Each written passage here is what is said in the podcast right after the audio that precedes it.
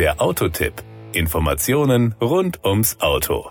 Nehmen wir mal an, Sie würden gerade im Hintergrund den Titel I Can't Dance hören. Als kundiger Musikfan wüssten Sie natürlich, dass der Titel im Dezember 1991 von Genesis veröffentlicht wurde. Und schon sind wir beim Stichwort. Genesis. Das ist auch der Name einer Automobilmarke, die zur koreanischen Hyundai Motor Group gehört. Wir haben uns den Genesis GV80 einmal näher angeschaut. Das Outfit. Athletic Elegance. So nennt sich die Designphilosophie der Marke Genesis. Sie ist das Ergebnis einer engen Zusammenarbeit der Genesis Design Studios in Südkorea, den USA und Deutschland. Zu den unverwechselbaren charakteristischen Designelementen gehört die Frontpartie mit den doppelreihigen, vierfach angeordneten LED-Leuchtbändern und dem Crest Kühlergrill. Power und Drive. Design ist eine Sache, Technik die andere. Der neue GV80 wird mit zwei turbo aufgeladenen Motoren angeboten, einem 2,5 Liter Vierzylinder Benziner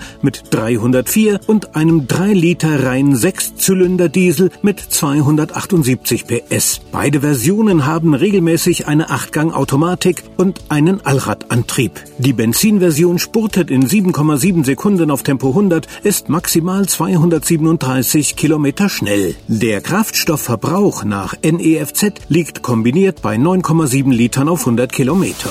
Die Innenausstattung.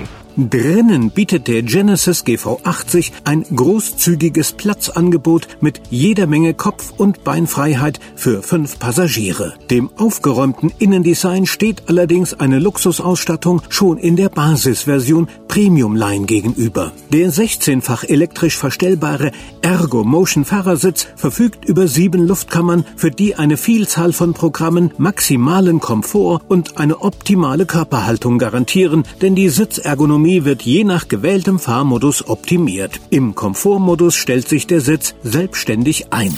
Die Kosten.